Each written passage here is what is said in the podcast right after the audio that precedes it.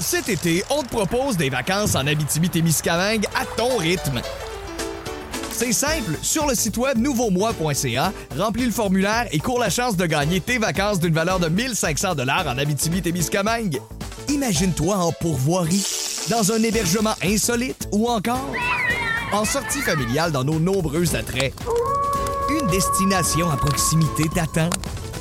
L'Abitibi-Témiscamingue à ton rythme. Propulsé par énergie.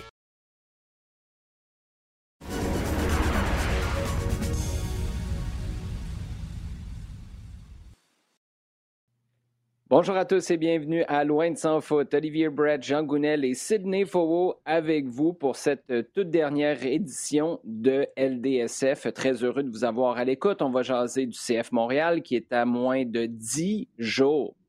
Pouvez-vous croire? J'ai l'impression d'ailleurs que d'émission en émission, les semaines euh, raccourcissent là, depuis quelques temps parce qu'il s'en vient ce début de saison-là.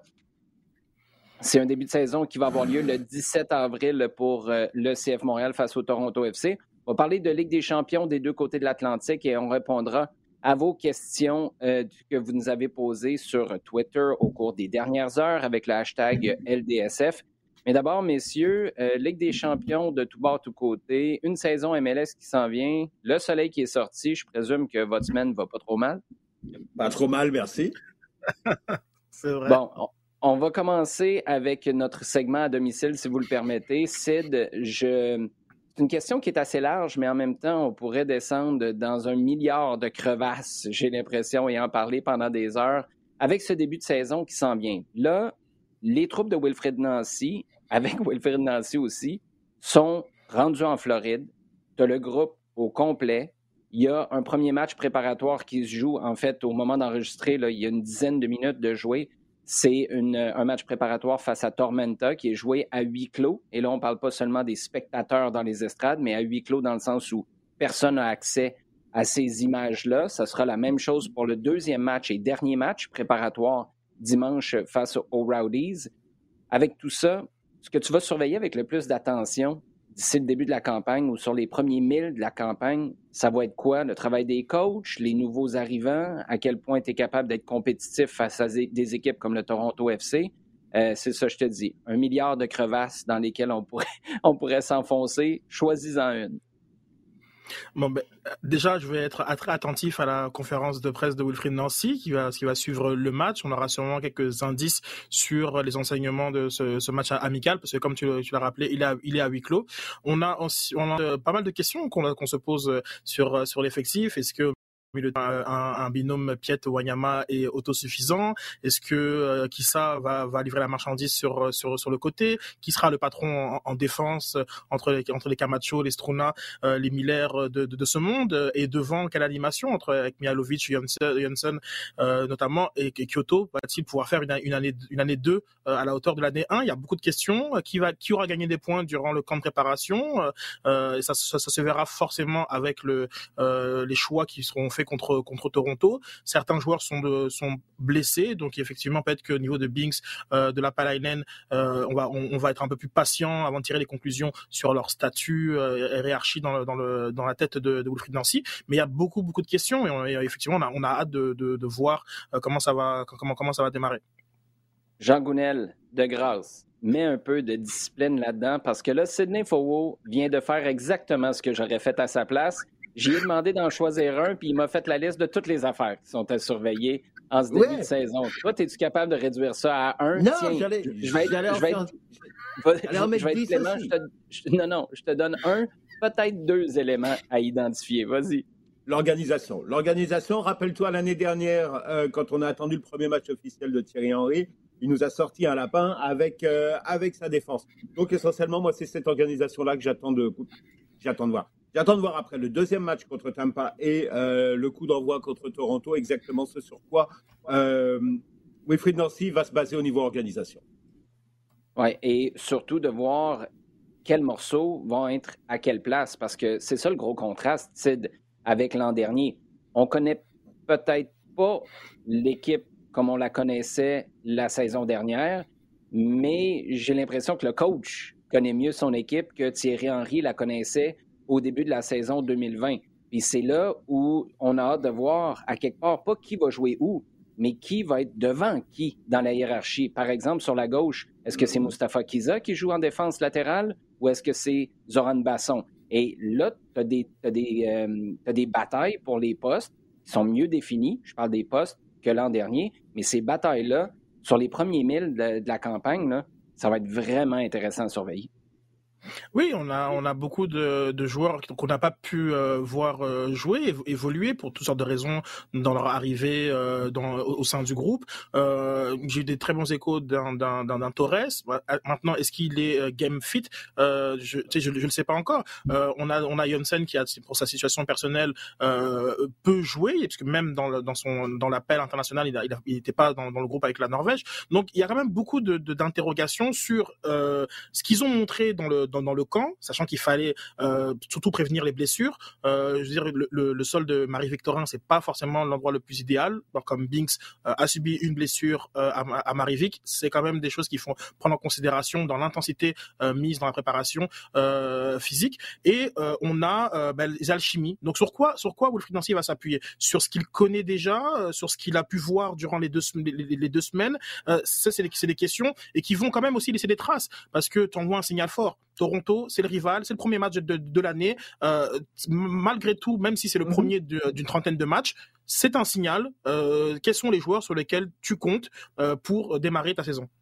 Et j'ai eu l'occasion de m'entretenir avec Wilfred Nancy mercredi soir à la radio, puis il y a quelque chose que j'ai trouvé vraiment intéressant. La conversation au complet avait, avait beaucoup, beaucoup de stock. Je vous invite à aller sur mes réseaux sociaux si vous ne l'avez pas vu. Mais là où je veux en venir, c'est sur la transparence de Nancy qui a dit, ça c'était quelques heures après le premier entraînement avec un groupe complet en Floride. Nancy a dit, ben c'est un, je paraphrase, c'est un peu tout croche. Mais c'est correct parce que tout le monde veut bien faire, mais tout le monde arrive avec un bagage différent. Certains débarquent de leur équipe nationale, d'autres sont avec nous depuis le début, et ça fait en sorte que tout le monde travaille fort, tout le monde a des bonnes intentions, mais tout le monde n'est pas sur la même longueur d'onde. Moi, ce que j'ai hâte de surveiller, c'est qui ralentit le groupe. Et des fois, là, ça peut être certains de tes meilleurs qui ralentissent le groupe simplement parce qu'ils n'ont pas acheté le projet. Peut-être que des, petits, euh, des petites variations, des petites subtilités par rapport à l'an dernier qu'on a changé et qui ne sont pas parfaitement intégrées. Et ça, ça va être la clé pour moi du côté de Wilfred Nancy sur les premières semaines, d'être capable de faire comprendre à ceux qui sont soit pas suffisamment en forme physiquement pour commencer, ou ceux qui n'ont pas parfaitement compris les attentes d'un nouvel entraîneur, qui est un visage connu, mais qui reste un nouvel entraîneur, ben les gars, je vous aime beaucoup, je crois en vous, mais on va y aller avec d'autres pour commencer la saison, ou on va peut-être vous retirer en cours de rencontre parce que, à quelque part, là, on a des points à aller chercher, puis on n'a pas de data avec seulement deux matchs préparatoires. Écoute, c'est rien. Il y en a d'autres, là, c'est quatre, du cinq, du six matchs préparatoires.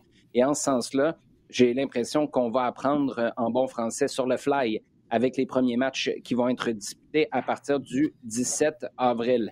Jean, je veux t'entendre maintenant euh, pour euh, ce qui se passe dans les autres équipes de MLS, pas par rapport au calendrier régulier, mais par rapport à la Ligue des champions, parce que oui, oui, la Ligue des champions qui s'est finie quelques jours avant Noël, ben c'est reparti avant que le calendrier régulier du circuit Garber reprenne. Les équipes de MLS, plusieurs d'ailleurs, étaient en action cette semaine. Bah, écoute, oui, euh, comme tu, comme tu l'as dit, on est, on, est, euh, on est jeudi et il reste encore donc des matchs à disputer euh, ce soir, dont un qui, qui concerne la dernière équipe de MLS qui, est à Columbus. Le Crow, ouais.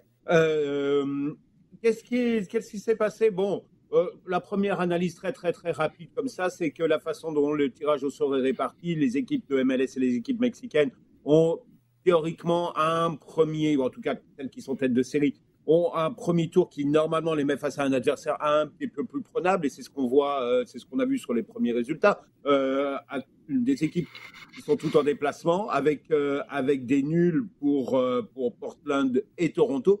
Toronto qui joue contre Léon qui est la seule le seul adversaire mexicain pour une MLS, mais Léon qui est clairement une équipe qui est moins, disons pas du niveau des autres participants mexicains comme Cruz Azul, comme Monterrey, comme América, qui sont des abonnés à la, à la Champions League. Euh, donc, nul, euh, nul avec but pour Portland. C'est un marathon, voilà. Euh, excuse-moi, j'ai mon, mon, papier là. victoire en déplacement, Atlanta, Philadelphie. Donc pour l'instant, les, résultats sont bons.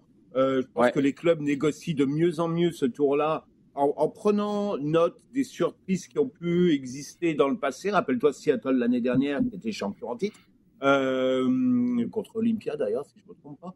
Euh, et euh, petit, on apprend à mieux négocier ça, on n'y va pas n'importe comment. On a appris à, d'abord gérer bien ces déplacements-là, parce que c'est jamais évident le type de déplacement, le type de match, et aller chercher un résultat, sachant exactement à quoi, ce qu'on pouvait faire. Et, je pense que, ça, se voit aujourd'hui. Euh, il y a une nette différence par rapport aux clubs euh, qui sont, je dirais, une coche en dessous. Et euh, plus on avance, plus cette Ligue des Champions, elle est, et ça, c'est pas nouveau, clairement focalisée Mexique MLS même si ça arrive à un moment un peu bizarre du calendrier, on va dire civil, parce que les calendriers sportifs sont différents d'une ligue à l'autre, surtout quand vient le temps de parler de MLS en Ligue des champions CONCACAF. Sid, d'une année à l'autre, c'est un moment où on regarde puis on se demande où, euh, jusqu'où on peut évaluer la progression de la MLS, parce que c'est toujours vers une quête d'une première Ligue des champions CONCACAF. À quel point la réalité de la COVID, Toronto n'a pas eu de finale à proprement dit en championnat canadien, à quel point la réalité de 2021 nous empêche de continuer cette évaluation-là, ou est-ce qu'au contraire, tout le monde est dans les mêmes circonstances, puis euh, dans les mêmes conditions, puis on peut juste continuer à voir si on se rapproche ou non d'une première Ligue des champions. Bon, effectivement, tout le monde n'est pas dans les mêmes euh, circonstances, et ça, c'est une, une, évidence. Maintenant, à quel point on peut les utiliser euh, comme euh, des, des, excuses, si je puis dire Je pense que de, de, moins en moins, on est de moins en moins tolérant pour ce type de discours. la MLS mm. fait aussi un choix, fait un choix de, de, de commencer, de commencer là le, en mi-avril. Aurait peut-être pu commencer plus tôt. On sait qu'ils ont commencé déjà, ils ont déjà commencé début février. Ils l'ont déjà fait une, une fois. C'est à eux de se, de, se de donner les moyens en tant que ligue de venir sur les mêmes plates-bandes que, que, la Liga MX, qui en fait c'est comme deux championnats finalement, le championnat mexicain si on mhm. si on si on, regarde bien, euh, qui commence début janvier jusqu'à fin mai et ensuite qui reprend euh, début euh, juillet jusqu'à jusqu'à décembre. Il y a rien concrètement qui empêcherait la MLS même de commencer la troisième semaine de janvier. Il y a pas, il y a, c'est possible pour la MLS si elle souhaite euh, de s'aligner sur le championnat mexicain. Donc euh, aujourd'hui, on a des équipes qui sont qui prennent beaucoup plus la compétition au sérieux et qui sont simplement aussi plus talentueuses. Et donc ces euh, ces excuses là tiennent de tiennent de, moins en moins. Et on sait que, que l'arbitrage parfois il est il est irrégulier en, en, en, et ça aussi il faut il faut savoir jouer avec. Donc là, euh, Toronto, qui s'est fait dans le jeu quand même assez dominé par Club Leon, trouve le moyen, malgré euh, l'absence de Westberg, de, Mavinga, de, de, de Pozuelo, euh, de Osorio, trouve le moyen d'aller chercher un match nul c'est bien et ça, devient, ça devrait devenir une forme de norme, de standard et pas se réfugier derrière toutes circonstances qui expliquent pourquoi il n'y a toujours pas de club MLS qui a, gagné la, Ligue des champions CONCACAF. Bon, juste une petite question pour toi, Sid, avant de conclure ce dossier-là. Tu as qualifié l'arbitrage euh, en CONCACAF d'irrégulier. Ça, c'est le mot que tu as choisi de mettre de l'avant. Maintenant, le mot que tu avais en tête, c'était quoi?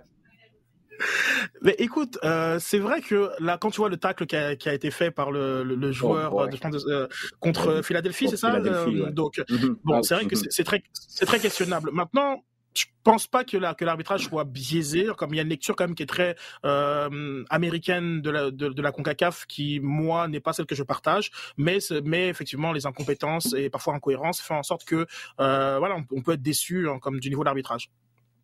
Bon, c'est correct. Tu as bien évité la question. on va passer à notre prochain segment. Oui, vas-y Jean. Euh, on va on va passer au VAR, non?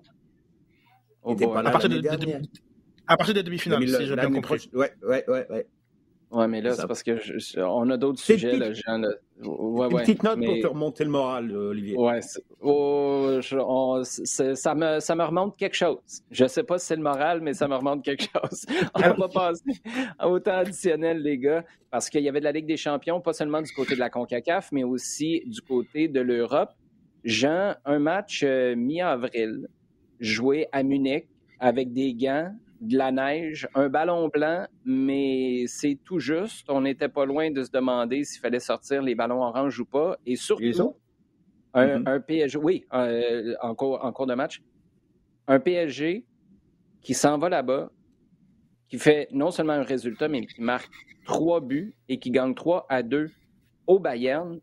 Euh, écoute, très franchement, jamais, jamais, jamais je m'attendais à ça, mais ça a été tout un match de ballon costaud. Ça joué vite.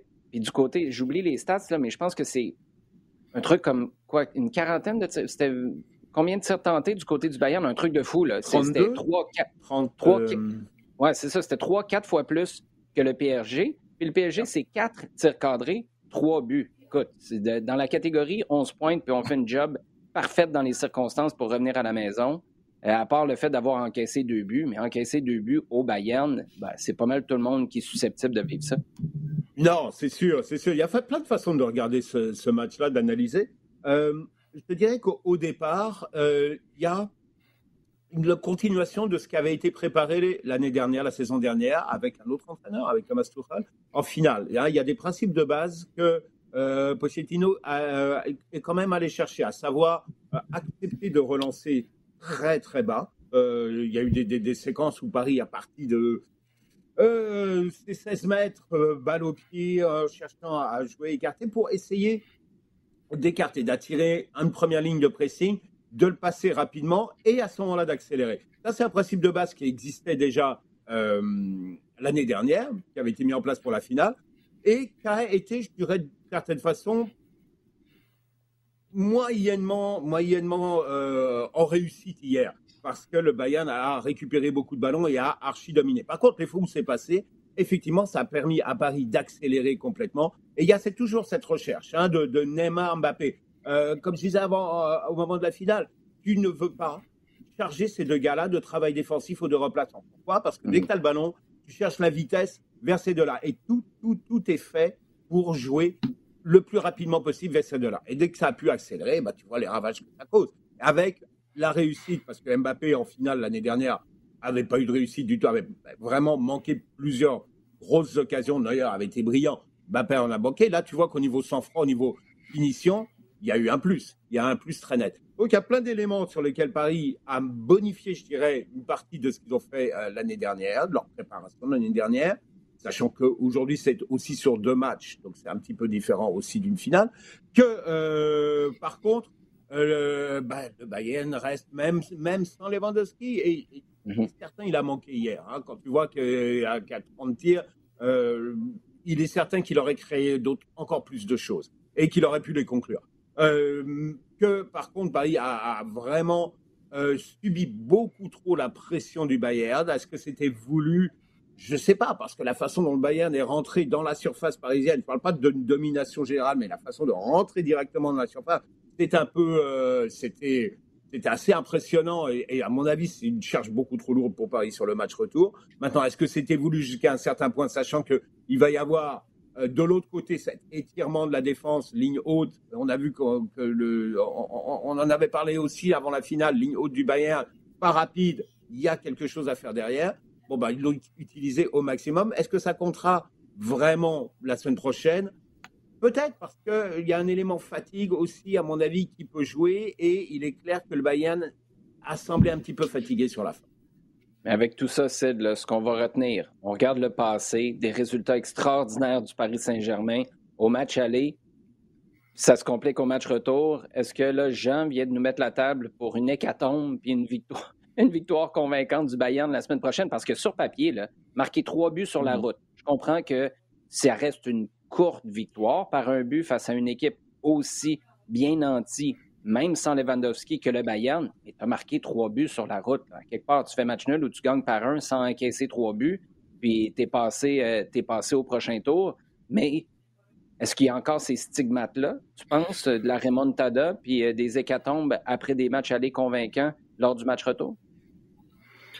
Oui, je pense que c'est toujours quelque chose que as, qui trotte un peu dans, la tête. Euh, simplement, là, on a si les deux équipes doivent refaire le, même match, tout indiquerait que Bayern gagnerait ce match-là. Donc, il y a forcément des ajustements qui doivent se faire du côté du Paris Saint-Germain en vue du match retour. Euh, Jean parlait de la heatmap, euh, je l'ai vue, elle est toute rouge dans la surface de Navas. C'est peut-être une, une, première fois que je vois une heatmap comme ça, euh, indiquant qu'ils ont passé leur temps principalement dans les 6 mètres de, de Navas. C'était, c'est, c'est assez euh, remarquable ce qu'a fait le, le, le, Bayern Munich avec peu, avec peu de réussite euh, euh malheureusement euh, pour eux.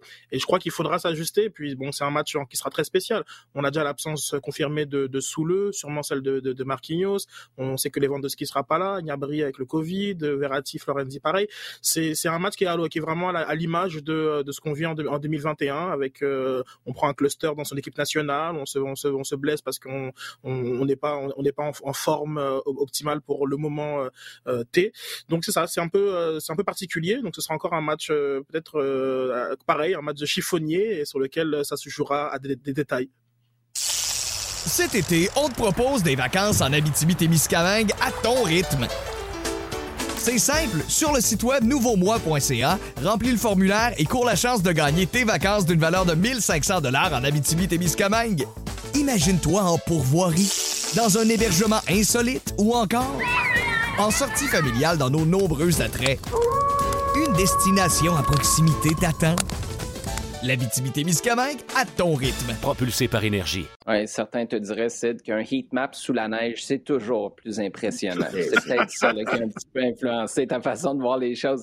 C'est un autre résultat euh, probant, ça a été celui du Real Madrid face à Liverpool, victoire de 3 à 1 des hommes de Zizou. Euh, je sais pas pour toi, mais personnellement, une victoire du Real, OK, mais je m'attendais pas à quelque chose d'aussi imposant que ça.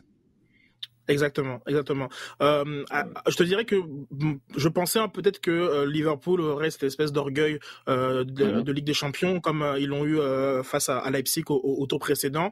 Et ils sont, ils étaient complètement, complètement mangés par le milieu de terrain du Real Madrid qui était en, en mode 2016-2017. C'était assez impressionnant. Casemiro, Modric et Kroos, la qualité, l'abattage, la, la, la, technique, tout, tout, tout, c'est, ils étaient au niveau. On a oublié que Varane et, et Ramos étaient absolument euh, durant euh, ce, match-là. Euh, une, vraie domination, le jeu juste de, de, Benzema et Vinicius qui retrouve de la finition. Donc c'était assez, je pense, une, une, belle performance du Real Madrid qui finalement s'affirme comme ben, l'un des favoris. Je sais qu'il en reste que 8, donc c'est facile, mais à ce niveau-là, on se dit que de ce qu'on a vu de côté, du côté de Chelsea et Porto, quel que soit l'adversaire qui ira les affronter, si le Real passe, ils seront pas, seront pas favoris. Et après, bon, voilà, sur une finale, donc voilà, donc je m'enflamme beaucoup, mais euh, j'ai trouvé que la, performance du, Real Madrid était euh, assez impressionnante. Non, mais c'est parfait. Tu viens juste de nous laisser la côte parfaite. Tu as dit que le Real Madrid allait gagner la Ligue des Champions. Moi, c'est ce que j'ai entendu. Je ne sais pas pour Jean. D'ailleurs, Jean, tu voulais ajouter quelque chose? Oui, à part une petite chose, parce qu'on on en a parlé en CONCACAF, on en a parlé sur le PSG et je pense quoi sur Bayern, et qu'on va en reparler d'ici la fin de saison. Sur la fin du match, sur les dix dernières minutes, le Real était carbonisé carbonisés. ils avançaient plus, ils se sont fait manger. Euh, si en première mi-temps, Liverpool a été vraiment pas bon, pas bon dans leur utilisation du ballon, plus ou moins dans leur non-utilisation du ballon, et en partie parce que le Real a été vraiment très très bon au milieu de terrain. Autant la fin du match, euh, il va falloir regarder ça du côté du côté de Madrid parce que honnêtement, ils étaient cuits, ils étaient totalement cuits. Mais c'est pas juste du côté de Madrid, Jean Cid. À quel point, à quel point tu penses que parce que là, on pense à court terme. C'est normal. On est encore de finale de Ligue des Champions. Tu as un paquet de championnats qui sont encore à prendre. Il y en a quelques-uns qui sont, déjà réglés. On salue Steven Gerrard, puis on salue euh, Pep Guardiola aussi. Mais Comment ça va influencer tu peux saluer, le... tu peux saluer, tu peux saluer Comté aussi, hein? Comté, tu as tout à fait raison. Ah. Euh, puis d'ailleurs, s'il y a quelqu'un qui était à côté de moi et qui me donnerait un beau coup de pied dans son costard avec sa cravate noire, ce serait bien Comté. Mais euh, à quel point tu penses, Sid, ça va influencer l'euro? Parce que moi, depuis qu'on a décidé de repousser cette compétition-là, qu'on a repoussé tous les calendriers, à quelque part, puis c'est bizarre, mais la période, je pense, qui va avoir fait le plus mal, c'est celle du début de la pandémie, au mois de mars, à la reprise des activités. Là, mm. je sais que pour certains, c'était en mai, après ça, d'autres, c'était en juin. Mais les joueurs n'ont pas fait de véritable coupure. sais, on a peut-être fait un petit. Mais tu étais obligé de rester en maintien. Bon, est-ce que tu t'entraînais et de, la charge sur ton corps était la même que si tu jouais milieu de semaine en Ligue des Champions, fin de semaine en championnat? Non. Mais tu n'as pas coupé. Puis après ça, tu as enchaîné rapidement sur, euh, écoute, la, Ligue des champions euh, se finissait, puis tu avais des championnats euh, qui se jouaient quoi la semaine d'après. C'est un, truc de fou, ça enchaînait super vite. Penses-tu qu'on va avoir des absents important sur blessure ou que le spectacle, justement, dans ces fins de match-là où tu retrouves certains des meilleurs sur la planète, oui, mais aussi des gars qui ont beaucoup joué sur les deux dernières saisons, penses-tu que le spectacle va être affecté à l'Euro? Euh, oui, c'est une, une, excellente question, euh, Oli. Euh, c'est vrai que la saison est un peu bizarre avec ces deux, ces, ces, ces trois matchs consécutifs, deux fois trois matchs consécutifs en Ligue des Champions, des calendriers qui se superposent, la Ligue des Nations aussi à l'automne qui est venue encore ah ajouter un, un, un, un, lot supplémentaire. On sait que Liverpool est parti faire le champion au Qatar, faire la Coupe du Monde des clubs. Bref, c'est vrai que tout ça va, va, va jouer. Lewandowski là qui perd un mois de compétition, la, la, Pologne, c'est certains qui sont pas contents de tout ça. tout ça, tout ça va, va jouer. Mais après, je me demande, parce qu'en l'Euro 2016, moi j'ai trouvé que le premier tour était exécrable en, termes de, spectacle. Euh, je ne sais pas à quel point euh, ça va se, traduire. Est-ce que ce sera d'un point de vue euh, manque d'inspiration tactique ou on l'a déjà vu sur la dernière fenêtre internationale, c'était assez pauvre, merci, au niveau des grosses des, des grosses nations, excepté je te dirais la Belgique et l'Italie. mais mm-hmm je sais, je sais pas comment ça va se traduire. Si tout le monde est cramé, ben peut-être que ça va se, ça, ça, ça, va s'égaliser. Mais euh, j'ai l'impression qu'il y aura surtout une fatigue mentale. Euh, euh, et, et, euh, et, et, ça, je pense que on va, on va peut-être voir plus de gestes de nervosité. On va peut-être voir plus de cartons rouges, plus de, de, de, toutes ces choses-là qui font que voilà, qui seraient pas attendues à ce niveau, mais dans la tête des joueurs qui en ont marre. Peut-être des fins de match aussi comme ça en roue libre ou des joueurs quand ils sentent qu'ils sont un peu, qu'ils sont en, position de se faire éliminer, au lieu d'aller chercher, de prendre les ressources pour faire la différence, ben justement abandonner. Peut-être qu'il y aura des comportements qu'on n'aura pas l'habitude de voir à ce niveau, à ce niveau. Et effectivement les blessures rien à écarter. Et en plus, tout simplement, des clusters que Covid. L'Italie, on parle de 13 joueurs, dont 3 du staff, qui sont euh, en, euh, qui ont été, euh, qui sont, qui sont positifs. c'est pas, c'est pas à, écarter.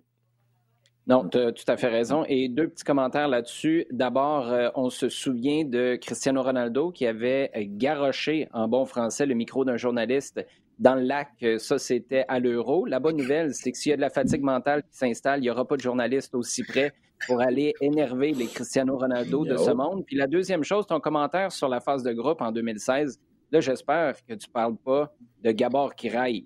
Parce que là, lui, là, il a gardé les buts en jogging gris. Je le sais que tu n'as pas aimé cette phase de groupe-là, mais ça, c'était mémorable. Ramener des jogging gris à tous les euros, s'il vous plaît, ça prendrait quelqu'un qui joue en l'honneur de la légende qui est Gabor Kiraï, que j'avais eu l'occasion de voir garder les buts pour Crystal Palace à Selhurst Park. Et je vais toujours me rappeler, il y a un jeune, un kid qui était là parce que c'était avec l'école de soccer de mon père qui amène des groupes en Angleterre, qui amenait les groupes en Angleterre à chaque année jusqu'à l'an dernier et euh, cette, euh, cette année, évidemment. Un des jeunes s'était retourné vers moi et avait dit il n'y avait plus d'équipement ou y a-tu quelqu'un qui a oublié de donner son kit? J'ai dit non, non, mon grand c'est Gabor qui raille, c'est comme ça qu'il roll en jogging. Ah ouais, donc. À Sellers Park, ça passe. À l'Euro, c'est un peu bizarre, mais ça va rester dans, le, ah. folklore de cette compétition-là. Jean, pour euh, terminer le segment, on parle, on parle d'Euro. On en parlait il y a quelques semaines. Alexander Seferin, le responsable de l'UEFA, qui mettait de la pression sur les villes hautes. 12 au départ étaient prévues pour tenir la compétition. L'année passée, déplacée à cette année, et là, on demande des garanties garantie de 25% de la capacité des stades ouvertes au public, donc garantie de fans dans les estrades. Et là, il y a des villes qui commencent à être sous pression. Entre autres, ça va être ta deuxième semaine de suite à donner des jabs à l'Irlande. Entre autres, la ville de Dublin. Non, écoute, euh, on oui, on en a parlé. Euh, on a parlé euh, au moment où Copenhague et Saint-Pétersbourg ont annoncé qu'ils étaient capables d'ouvrir et d'avoir du public on, avait dit attention parce que ça, c'est une fuite en avant. C'est vraiment, vraiment quelque chose sur lequel il faut faire attention parce que ça donne une, matière à l'UFA à pousser et, à, aller piquer les autres villes en leur disant regardez, eux, il le faut, pourquoi pas vous? Euh, sans regarder forcément dans quel état, quelle est l'avancée de, la lutte contre et de la vaccination contre la Covid. Donc, ben voilà, il y a cette fuite en avant on la voit parce que maintenant, euh, il y a Bilbao, il y a Amsterdam qui a dit qu'ils étaient prêts à ouvrir au minimum 12 000, voire même plus. Euh, Wembley, avec tout le projet anglais, euh, est, prêt, annonce 21 000 personnes pour le premier match contre la Croatie. Et de plus en plus, plus la, compétition va avancer, parce que Wembley aura les, demi et, la finale. Donc là, tout de suite, ils sont prêts à ouvrir en grand. et effectivement, du côté de, de Dublin, Kaka où on dit clairement, regarde, nous, on ne peut pas pour l'instant donner ces garanties-là, euh, qui est relativement, qui est foncièrement honnête comme, euh, comme, comme comme remarque, à la date butoir fixée par l'UEFA. Et la réaction de l'UEFA, c'est dire, bon, ben voilà, on va, on va certainement vous l'enlever parce que, euh, ben, écoute, euh, nous, on a, on a suffisamment de candidats qui sont prêts. Euh, Hamden Park à, à Glasgow mm est prêt aussi. Il y a Hamden, il, y a, il y a Wembley qui peut prendre, il y a quatre matchs qui doivent avoir lieu à Dublin, trois matchs du premier tour, un match de huitième. Donc de dire, euh, bon, ben voilà, il y en a d'autres qui vont les prendre. Euh, que euh, l'UEFA veuille absolument avoir du monde et, et, ouvrir les stades. D'accord. C'est un petit peu le chantage qu'il y a derrière et cette façon de pousser un petit peu les autres à s'aligner que je trouve assez, surtout dans les conditions que je trouve assez mal placées. C'est surtout ça. Et, et, surtout, regarde, Dublin, la Viva Stadium. Tu te rappelles que c'est l'endroit qui a été le, le premier stade qui a été ouvert pour des dépistages en masse en mhm. Europe? Et euh, Non, mais écoute, euh. juste pour avoir eu des discussions avec la famille euh, là-bas, les gens se disent Attends, là, nous, on n'a pas été capable d'aller. Au... Et je sais que les priorités sont peut-être pas à bonne place quand j'ai ces conversations-là. Ils disent Nous, on n'a pas été capable d'aller au pub pendant un an, puis là, il faut qu'on garantisse d'ouvrir un stade à 25 sais, c'est vraiment ça. C'est une mathématique euh, au ras des pâquerettes. Là. Puis quand je vous dis que les priorités sont peut-être pas à la bonne place, j'en suis très conscient. Mais tu sais, je pense que c'est ensemble qu'on parlait la, semaine dernière ou la semaine d'avant. Socialement, il y a une mathématique qui se fait dans la tête des gens pour dire OK, il faut garantir à quelqu'un qui n'a pas notre intérêt national en tête, il a l'intérêt de sa compétition, de l'organisation de l'UEFA. OK, mais nous, on n'est pas rendu là dans, euh, comme société dans la pandémie, mm-hmm. dans le déconfinement, d'être obligé de donner des garanties maintenant, même si on est pour y arriver. C'est le fait d'être obligé de les donner maintenant, qui accroche à mm-hmm. plusieurs endroits. Mais comme tu l'as dit, à partir du moment que plusieurs villes ont levé la main, il y a Bilbao cette semaine euh, aussi euh, qui, s'est dit, puis Bilbao, c'en est un qui était dans la balance avec Dublin. Finalement, Bilbao a décidé que on allait de l'avant. Ben, c'est sûr que ça met énormément de pression sur euh, les autres. On va suivre ça avec beaucoup d'intérêt au cours des prochaines semaines. Les gars, sujet chaud. On y va avec les questions qui nous ont été posées sur Twitter. On commence avec le Dr Foot, Jean.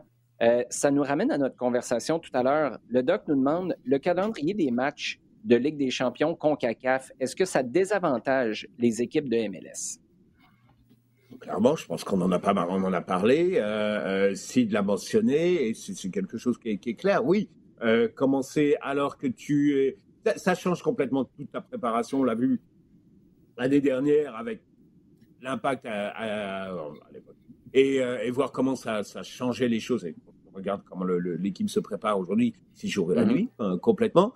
Euh, tu commences, tu commences. bon là, c'est deux semaines avant. L'année dernière, ça avait été même encore plus avant euh, par rapport au calendrier régulier. Non, ça change complètement ta préparation. Au niveau euh, physique, euh, rappelle-toi comment c'était dur sur, le, sur les premiers matchs. Les, les bah, à l'époque avait joué trois matchs avant, avant l'interruption.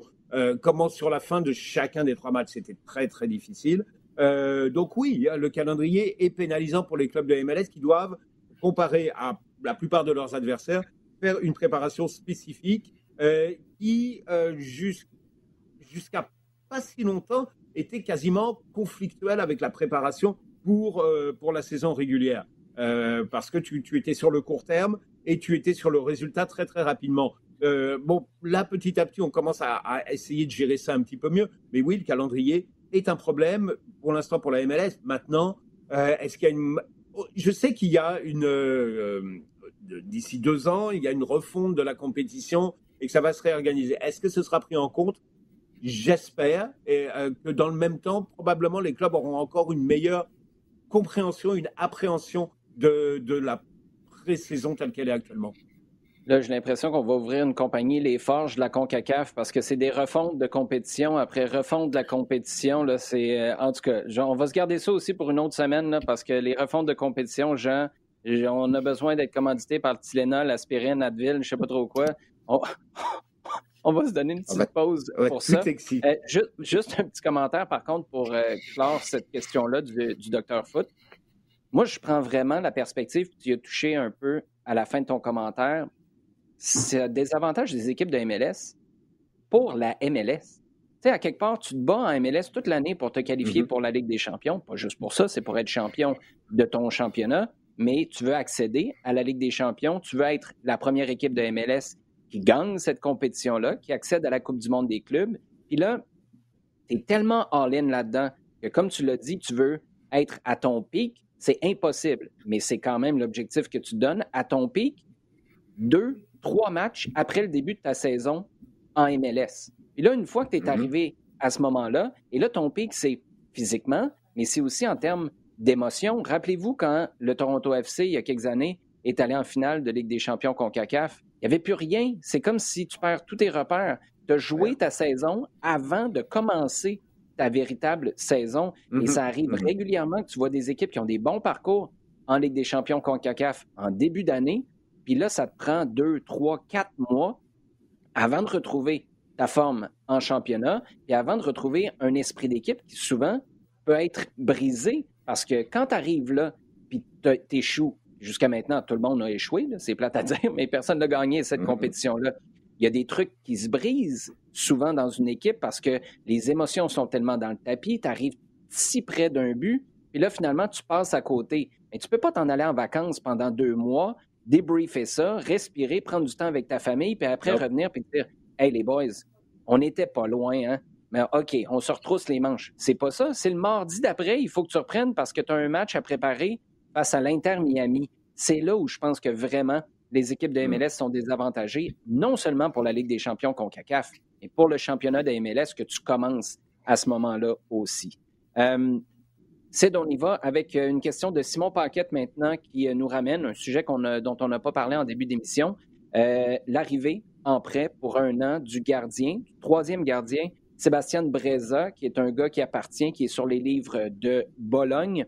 Simon nous demande, sachant que Breza est plus avancé dans son développement qu'un Jonathan Sirois qui vient de partir en prêt en Canadian Premier League au Valor FC, euh, plus euh, avancé, oui, dans son développement qu'un Jonathan Sirois et donc plus près de jouer. Est-ce que son arrivée à Montréal est un signe avant-coureur que Diop ou Pantémis soit sur un départ à court ou moyen terme?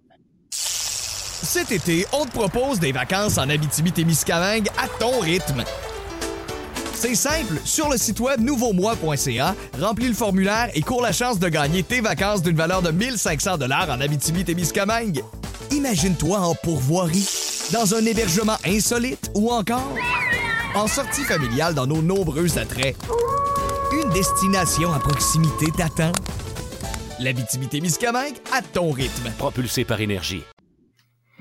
Euh, oui, oui, oui, c'est, euh, c'est, euh, je pense, que c'est une bonne lecture de, de, de la situation. Euh, je, dirais plutôt, euh, plutôt Diop que, que Pantémis euh, pour des pour des raisons qui sont évidentes de, de forme de formation et de de, de, de continuité dans, dans le projet, mais on, au final, même si c'est l'un ou l'autre, euh, un nouveau gardien s'il y a, c'est pour être numéro un. Euh, donc de côté du job au Pantémis, c'est pas c'est pas forcément une, une bonne situation non plus. Euh, maintenant, bon, c'était quand même le quatrième gardien du côté de Bologne. Euh, c'est vrai que on avait un petit peu mis sur le sous le tapis l'association entre Bologne et le CF Montréal, mais c'est voilà, c'est un rappel que si besoin est, Bologne peut toujours utiliser le, le CF Montréal pour relancer des relancer des joueurs parce que je crois pas que c'était nécessairement un besoin euh, du côté du, du CF Montréal. On a quand même un duo qui est plutôt intéressant, qui est en concurrence. Il y en avait un troisième gardien qui est évidemment euh, lui est encore en apprentissage. Mais euh, au prochain mercato, euh, euh, il faudra regarder ça. Je, je, le rappelle encore une fois, Diop, il est dans sa dernière année de contrat. Mm. C'est sûr que Olivier Renard, il est au courant de ça. Et je suis peut-être pas sûr que c'est dans, dans, dans, son esprit, c'est le numéro un dans, dans, un sens gros sens du terme pour là pour amener le, le CF Montréal à des, à des nouveaux objectifs, paliers. Si Mais tu dis que c'était peut-être pas nécessaire, je suis tout à fait d'accord avec toi, pour le CF Montréal, c'était nécessaire pour Jonathan Sirois, par contre. Parce que là, lui, là, passer des années sans jouer, il y a quoi, il y a 18, 19 ans, t'es mort. Là. On, on, a vu euh, ce que, ce que ça a pris pour un Maxime Crépeau, par exemple, sans jouer. Il fallu que tu ailles à Ottawa, puis c'est là que tout d'un coup, tout a débloqué, sachant que tu as Diop, tu as Pantémis qui est encore relativement jeune comme gardien, qui a eu du temps de jeu l'an passé. Et Jonathan Sirois, il faut absolument que tu joues à quelque part. C'est peut-être là où c'est intéressant d'aller chercher un Sébastien Breza. Ah oui, tout à fait. Non, mais c'est clair que pour pour pour le jeune non, qui s'est expatrié assez assez tôt dans sa dans son cheminement euh, du côté d'Italie, c'est sûr que c'est une bonne nouvelle. Euh, ici, il va être considéré dans la hiérarchie. Il, il, est possible qu'il qu convainc Rémi Vercoutre euh, pour aller gratter des minutes, comme comme on dit. Euh, mais c'est dans sachant que euh, son contrat est, est, est à Bologne, c'est plus dans l'intérêt de Bologne cette cette, cette transaction là que dans l'intérêt premier du CF Montréal. C'est ça que c'est pas c'est pas le CF Montréal qui s'est qui s'est levé le matin et qui s'est dit il faut qu'on aille chercher le quatrième gardien de, Bologne euh, parce qu'on a, on a, on a des, on a des besoins euh, ici. Donc c'est là que euh, je, je, rappelle un peu cette, cette collaboration, parfois qui semble aller que, aller que dans un sens, bien que Bing se soit quand même entraîné avec Bologne et je pense que c'est salutaire pour, pour son, son progrès, son progrès. cette, cette, cette relation bah, parfois entre Bologne et CF Montréal, on l'oublie, elle est, moins présente qu'elle a été lorsque, voilà, il y a deux ans environ, lorsqu'elle était, bah, disons, effective. Thomas Villeneuve, Sid te pose la question à un million. C'est ses paroles, pas les miennes. Je sais pas si c'est un million de quoi. C'est des yens, euh, euros, sterling, canadiens, US, ça, je ne sais pas. Est-ce qu'on va voir des matchs au Stade Saputo cette année? Soit avec ou sans supporters, mais des matchs au Stade Saputo, point en 2021. Est-ce que tu y crois? Ouais, j'y crois, j'y crois, j'y crois. Mhm. Euh, je pense qu'après là, il y a une opportunité, une opportunité après la, la pause euh, Gold Cup euh, mhm. de revoir un peu comment le calendrier va se va se va se situer, va se mettre en place. Euh, donc, enfin, le calendrier est déjà mis en place, mais là où seront euh, joués les matchs, je pense qu'il y a une opportunité, sachant qu'il y a de grandes chances que toutes les équipes MLS soient vaccinées. ça, ça peut influencer énormément la la suite des choses. donc, peut-être que le désavantage qu'avaient les équipes américaines au niveau de, de du passage de la de, de la frontière euh, ne sera peut-être plus plus un, plus un euh, au niveau de, de, de l'été et ou tout simplement ben, euh, faire des matchs intra-canadiens comme a été fait à, à l'été passé. Maintenant, est-ce qu'il y aura les supporters Je pense que ça c'est la question la question à un million cinq. Euh, je, Écoute, durant l'été, euh, dans le soccer local, il y avait des supporters, euh, avec avec la, la, notion de, de, distance, avec la notion de masque. Il y avait des des des des, des, euh, des, bénévoles Arruda qui avaient qui avaient des, euh, la mission de regarder de prendre la, température, de mhm. s'assurer que tout le monde se, se, lave, se, lave, les mains. C'est quand même c'est possible. Maintenant, est-ce que est-ce que d'un point de vue peut-être image, euh, c'est quelque chose qu'on qu'on souhaite. là, il y a quand même un, il y a quand même quelque chose d'un peu plus politique parce que, comme je, je rappelle, dans tous les terrains locaux, dans, dans le soccer local, c'était possible d'assister aux rencontres est-ce qu'au niveau professionnel, c'est quelque chose qu'on veut? Moi, j'ai quand même fait un petit peu le saut quand j'ai vu le match Toronto contre Léon et je vois les supporters à Léon. Oui, le, stade était à, à 25% de capacité, mais il y, a eu un petit côté en mode, oh, oh tiens, il y a des supporters. Donc, je sais pas euh, d'un point de vue euh, société si on est prêt voilà à l'avant avec ça parce que qui dit autorisation pour euh, le CF Montréal et ses activités dit autorisation pour d'autres organisateurs d'événements et donc là il y a quand même des, des conséquences voilà qui sont à assumer politiquement. Et en ce sens-là, l'arrivée d'Américains, et là je parle de, gens qui arrivent des États-Unis vaccinés, c'est le nerf de la guerre, là, parce que l'ouverture des frontières, évidemment, c'est la grosse question, mais est-ce que le fait d'avoir tout le monde vacciné, ça peut t'aider, ne serait-ce que, on va oublier les supporters, mais ne serait-ce qu'avoir des matchs disputés ici qui permettraient au CF Montréal de s'entraîner dans ses pantoufles, ça, ce serait une excellente nouvelle, évidemment. J'abonde dans le même sens que toi, Sid, parce que hier, en discutant avec Wilfrid Nancy, je lui ai demandé est-ce que, sachant que le club a tenté de faciliter cette année la présence de familles là-bas, sur place, pour ceux qui voulaient avoir leurs proches avec eux en Floride, étant donné qu'on s'installe là pour plusieurs mois, j'ai dit Toi, est-ce que ta famille te suit? Il a dit non, pas avant la fin de l'école et il faisait référence à cette trêve qu'il y a pendant près de quatre semaines, du 29 mai au 23 juin. J'ai mm. l'impression que cette période-là est charnière là, pour avoir un feeling de est-ce qu'on s'en vient ou pas à Montréal ou est-ce qu'on tranche puis on sait que l'été va se passer complètement aux États-Unis. Mais en ce moment, en écoutant Wilfred Nancy dire ça, il y a, on entretient un certain espoir. Puis pour cette raison-là, ben oui, moi je vais y aller avec toi. Des matchs au Stade Saputo, supporters, j'ai un gros point d'interrogation. Parce que l'année passée, juste pour être clair, les 250 supporters au stade, je considère qu'il n'y avait pas de supporters au stade. Là, je ne veux pas manquer de respect à personne, mais c'est pas ouvrir le stade pour vrai. C'était hmm. super que ces gens-là aient une expérience, mais on n'a pas ouvert. C'était ridicule l'an passé. Je pense qu'on aurait pu multiplier facilement sans compromettre quoi que ce soit en termes de mesures sanitaires. Et moi, je parle d'avoir quelques milliers de personnes au stade. À ce moment-là, on pourrait considérer qu'on a vraiment accueilli des fans au stade Saputo. Jean, Question, je ne sais pas à vous combien celle-là, mais euh, étant donné que tu fesses sur l'Irlande puis sur Dublin depuis deux semaines, on va voir ce que tu vas me dire de Manchester United pour la Ligue Europa. Est-ce que est-ce qu'à ce stade-ci, c'est euh, ton équipe favorite?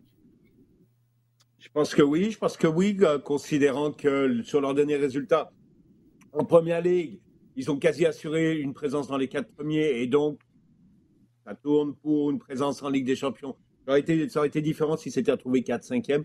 Euh, mais je pense que là, là, ils sont solidement installés en deuxième position. Euh, tu sais que c'est quasi impossible que trois clubs puissent les dépasser. Donc, euh, je pense que là, ils vont, être capables de se concentrer, d'être de, de, de, capables de partir sur. Ouais, c'est l'Europa. Euh, par rapport à l'objectif Ligue des Champions, c'est certainement différent. Mais d'abord, un, c'est un trophée avant tout, et c'est ce que Socia, dont Socia a besoin maintenant. Hein. Il y a eu toute cette discussion il y a un mois à peu près, oui, trophée, mais euh, faire sur la durée, etc. Non, c'est important.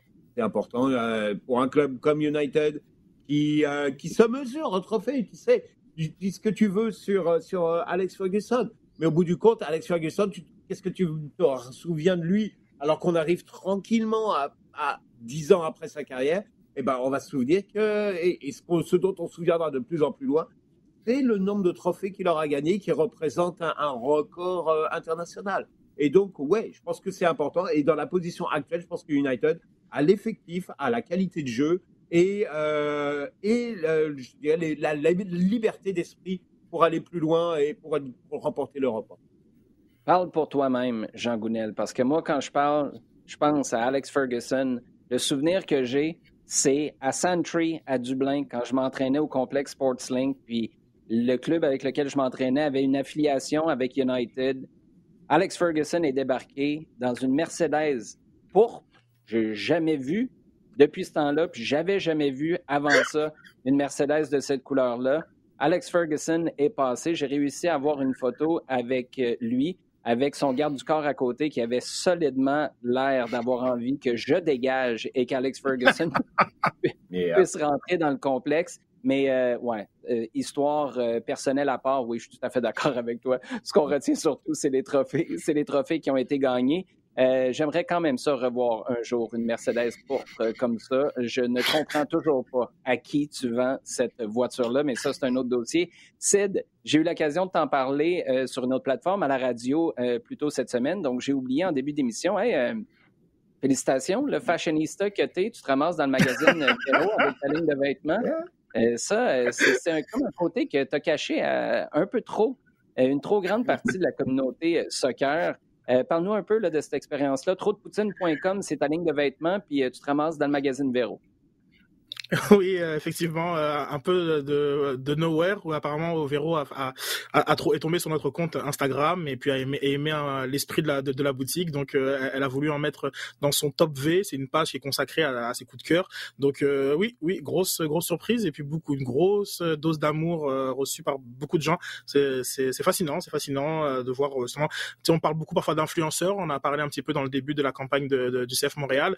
oui, mais il y en a, il y a, des influenceurs et des personnes qui, lorsqu'ils aiment quelque chose, il y en a beaucoup derrière qui l'aiment aussi. Et, euh, Véronique Loutier en, fait partie. Donc, euh, ouais, pour Trop de Poutine, ça a été un, très, très, une très, très belle fin de semaine et ça l'est encore, ça l'est encore. Bon, je vais pas trop rentrer dans ce débat-là, mais j'aimerais simplement rappeler que toi, tu fais beaucoup dans le lifestyle sportif, mais tu es très concentré sur le soccer à la base. Et Véro a rien à voir avec le soccer, mais des fois, il y a des univers qui peuvent être communicants et ça peut servir le bien de tout le monde. Je ferme cette parenthèse-là avant de me manger des tonnes et des tonnes de tomates sur les médias sociaux. La dernière question que j'ai pour toi, c'est il y a quelques jours, tu me disais que ta presse pour faire les vêtements est en surchauffe. Est-ce que vous êtes capable, est-ce que vous êtes revenu à flot un peu? Oui, en fait, le problème étant que le vêtement qui a été choisi pour illustrer euh, l'article, euh, c'est un vêtement qui, était hors de stock. Donc c'est un petit peu mon seul euh, bémol, mais finalement oui, on a retrouvé du, violet, donc voilà, c'est bon, pour ça. Mais oui, non, mais merci, beaucoup Oli d'en parler. C'est vrai que dans le soccer local, c'est plus connu, mais dans le soccer professionnel, c'est pas quelque chose que, je mets de l'avant. donc voilà, donc je, suis content. mais ça méritait une mention, les gars. Merci, toujours plaisir de jaser. Puis euh, la semaine prochaine, euh, croyez-le ou non, on va être à 48 heures du début de saison. Une, j'allais dire une nouvelle ère. une nouvelle, nouvelle ère, parce qu'on a l'impression qu'à tous les ans, on a l'occasion de dire que c'est une nouvelle ère pour le soccer MLS à Montréal. Passez une excellente semaine. À vous à la maison qui nous avez envoyé vos questions et qui nous écoutez à toutes les semaines. Merci d'être là. Continuez de nous écrire avec le hashtag LDSF sur Twitter et à partager le contenu rds.ca balado diffusion, iHeartRadio et toutes vos plateformes préférées.